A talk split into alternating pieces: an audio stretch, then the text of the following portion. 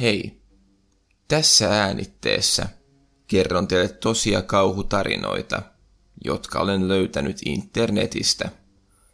Kaikkien tulevien tarinoiden väitetään olevan tosia, mutta koska ne on otettu internetin keskustelupalstoilta, ei niitä voida varmistaa.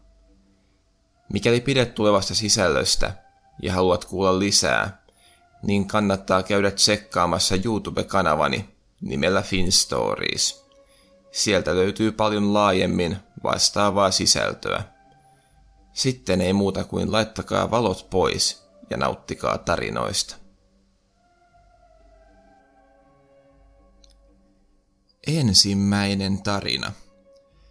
Tämä tapahtui, kun olin kertaamassa armeijassa.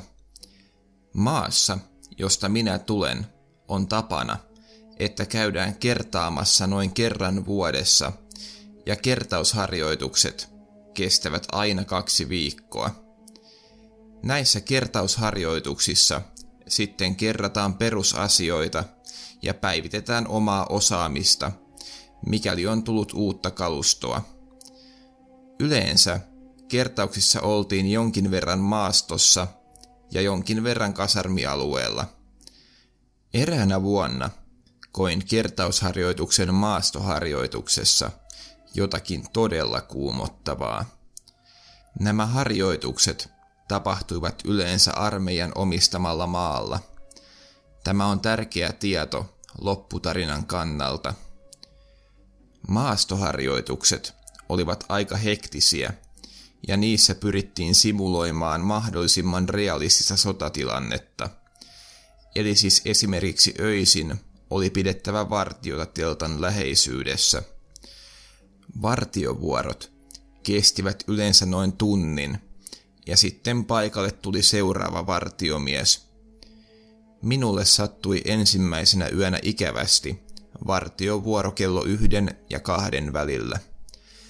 Tämä tarkoitti sitä, että unet keskeytyivät ikävästi, mutta eipä asiasta voi valittaa. Jonkunhan sekin vuoro oli tehtävä, ja todennäköisesti saisin jonakin muuna yönä vastavuoroisesti nukkua pidempään.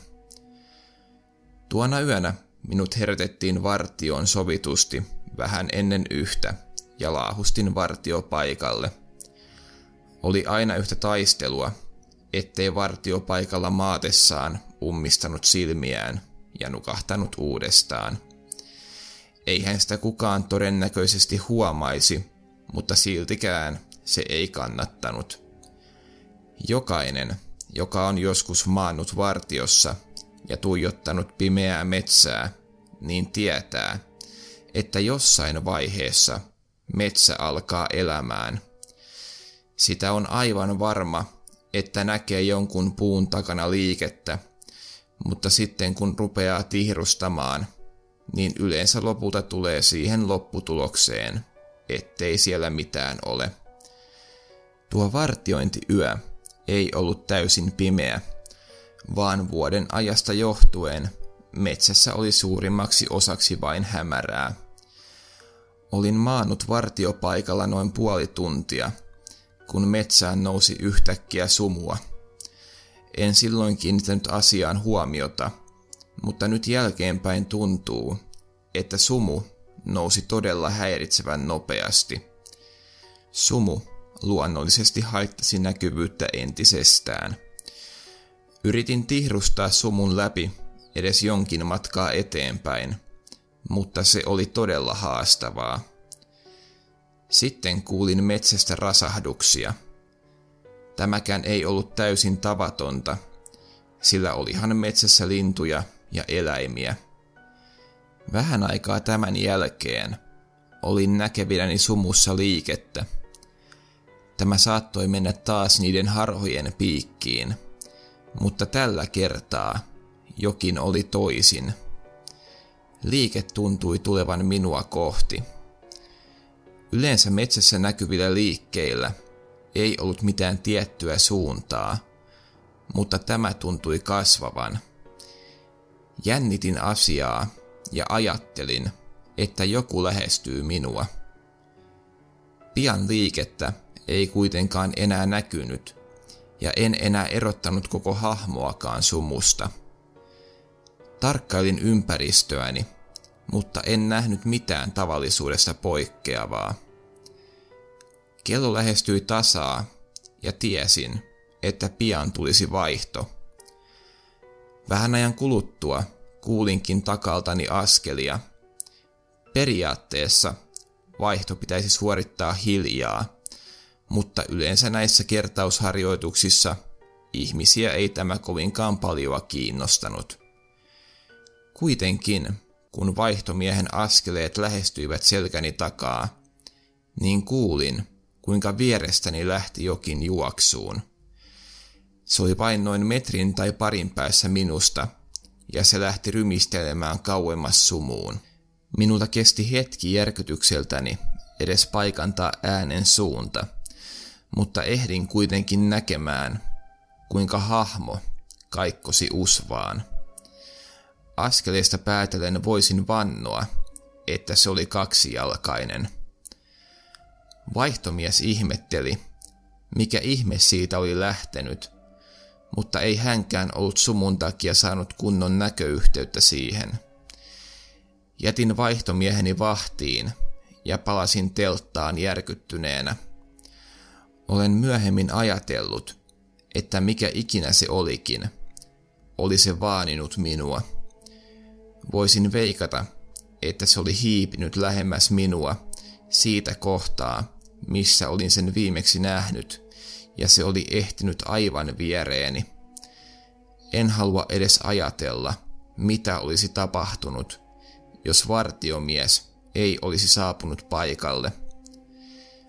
Varmistin vielä upseereilta, että edellisenä yönä ei ollut mitään tiedusteluharjoituksia, jotka voisivat selittää tämän. He varmistivat, että olimme yksin harjoituksessa. Loppuharjoitus sujui normaalisti, eikä vastaavia sattumuksia tullut. En vielä tänäkään päivänä tiedä, kuinka tuo hahmo pystyi katoamaan näköpiiristäni ja ryömimään aivan viereeni. Se tuntuu melkein yliluonnolliselta. Toinen tarina. Tämä todella mystinen asia tapahtui minulle, tai oikeastaan eräälle palvelustoverilleni eräässä harjoituksessa. Olimme molemmat olleet palveluksessa jo jonkin aikaa, ja meidän oli aika lähteä harjoitukseen, erääseen hylättyyn kylään, harjoittelemaan kaupunkisodan käyntiä. Tämä oli jo aika kehittynyt harjoitus, ja meidän oli tarkoituksena harjoitella esimerkiksi yönäkökiikareiden käyttöä kyseisellä alueella. Tuolla alueella oli kuitenkin huhujen mukaan melko omituinen historia. Ilmeisesti kyseinen kaupunki oli autioitunut hämmästyttävän nopeasti ja kerrottiin, että siellä oli todella ahdistava ympäristö. En kuitenkaan tarkemmin tiennyt, mikä osa tästä tarinasta piti paikkaansa. Lähdimme siis harjoitusalueelle ryhmämme kanssa. Alue oli kyllä jotenkin omituinen ja ymmärsin hyvin, etteivät ihmiset halunneet asua siellä. On oikeastaan aika vaikea selittää, mikä siitä paikasta teki niin luotaan työntävän. Ehkä se oli vain yleinen tunnelma, joka alueella oli – Armeija oli hankkinut sen harjoitusalueeksi muutamia vuosia aikaisemmin, ja olimme aivan ensimmäisiä ryhmiä, jotka siellä pääsivät oikeasti harjoittelemaan. Kaupunkisodankäynnin harjoitteleminen, varsinkin ensimmäisenä päivänä, oli todella mielekästä, sillä emme juurikaan olleet päässeet harjoittelemaan kaupungeissa tai urbaaneissa ympäristöissä – Homma oli niin mielekästä, että ei oikeastaan edes haitannut, että ensimmäisenä yönä emme saisi nukkua kovinkaan pitkään, sillä meillä oli yönäkölasien käyttöharjoitukset. Taisin aikaisemmin virheellisesti sanoa niitä yönäkökiikareiksi, mutta ne olivat yönäkölasit. Armeijassa oli kyllä tottunut muutenkin valvomaan, ja nämä yölliset harjoitukset kuulostivat mielenkiintoisilta. Päivän harjoitukset siis venyvät pitkälle iltaan, jonka jälkeen söimme, ja sitten olikin jo tarpeeksi pimeää, että yönäkölasien käytössä oli jotakin järkeä. Menimme siis pimeään kaupunkiin, ja meille jaettiin yönäkölasit. Saimme lisäksi käyttökoulutuksen niihin. Tuntui omituiselta käyttää laseja ensimmäistä kertaa, mutta yllättävän nopeasti niihin tottui. Kun lasien käyttö oli käyty läpi, niin lähdimme suorittamaan niiden kanssa harjoituksia. Minun harjoitusparinani oli eräs Tom. Olin erittäin tyytyväinen tähän, sillä Tom oli reipas taistelija, joka hoiti aina hommat mallikelpoisesti. Tom pyrki tosissaan sotilasuralle ja halusi päästä ihan ulkomaille erilaisille komennuksille. Tämä tekee tulevista tapahtumista vielä erityisen omituisia. En lähde harjoituksen sisältöä avaamaan, sillä näitä toimintatapoja ei yleensä kauheasti levitellä. Harjoituksen kuluessa tuli kuitenkin sellainen osuus, jossa olimme taisteluparini kanssa hieman erillämme toisistamme. Yhtäkkiä pimeyden keskeltä kuului selkäpiitä karmiva huuto, joka kuului taisteluparini suunnalta. Pelästyin, että hänelle oli sattunut jotakin pahaa, ja otin yönäkölasit pois silmiltäni, koska ne haittasivat nopeaa etenemistä. Lisäksi laitoin taskulampun päälle. Löysin taisteluparini kyhjöttämästä erään huoneen nurkasta – hän tärisi kauttaaltaan, ja huomasin, ettei hänellä ollut yönäkölaseja enää silmillään. Hän sopersi nähneensä lasien läpi jonkun kamalan hahmon. Se oli kuulemma ollut jonkinlainen varjoihminen, joka oli hehkunut punaisena ja tullut häntä kohti. Se oli kadonnut vasta, kun hän oli ottanut lasit pois silmiltään. En ollut uskoa näkemääni todeksi – Ihminen, joka oli aina ollut koko ryhmämme pelottomin ja vakain, tärisi nyt nurkassa ja pelkäsi kuin pieni lapsi. Hän ei enää toipunut näkemästään, vaan hänet vietiin johonkin parantolaan. Hän ei koskaan enää palannut ryhmäämme. En tiedä, mitä tuolla alueella on tapahtunut, mutta ilmeisesti siellä ei enää järjestetä minkäänlaisia harjoituksia, vaikka se juuri sitä varten hankittiin. Jotakin todella omituista tuossa koko alueessa oli. On toki mahdollista, että pitkät valvomiset ja henkinen paine saivat Tomin vain sekoamaan, mutta en kyllä uskoisi kyseisestä kaverista sitä. Jotain hän varmasti näki, ja se jokin oli niin kamalaa, että hän ei enää toipunut. Voisivatko yönökölasit nähdä jotain sellaista, mitä paljas silmä ei näe? Kolmas tarina. Tämä todella mystinen tapahtuma sattui minulle, kun olin armeijan palveluksessa muutamia vuosia takaperin – en ollut ehtinyt olemaan kovinkaan kauaa armeijan leivissä, mutta en kuitenkaan ollut aivan hierarkian pohjalla. Olimme erässä maastoharjoituksessa ja luonnollisesti yövyimme teltassa.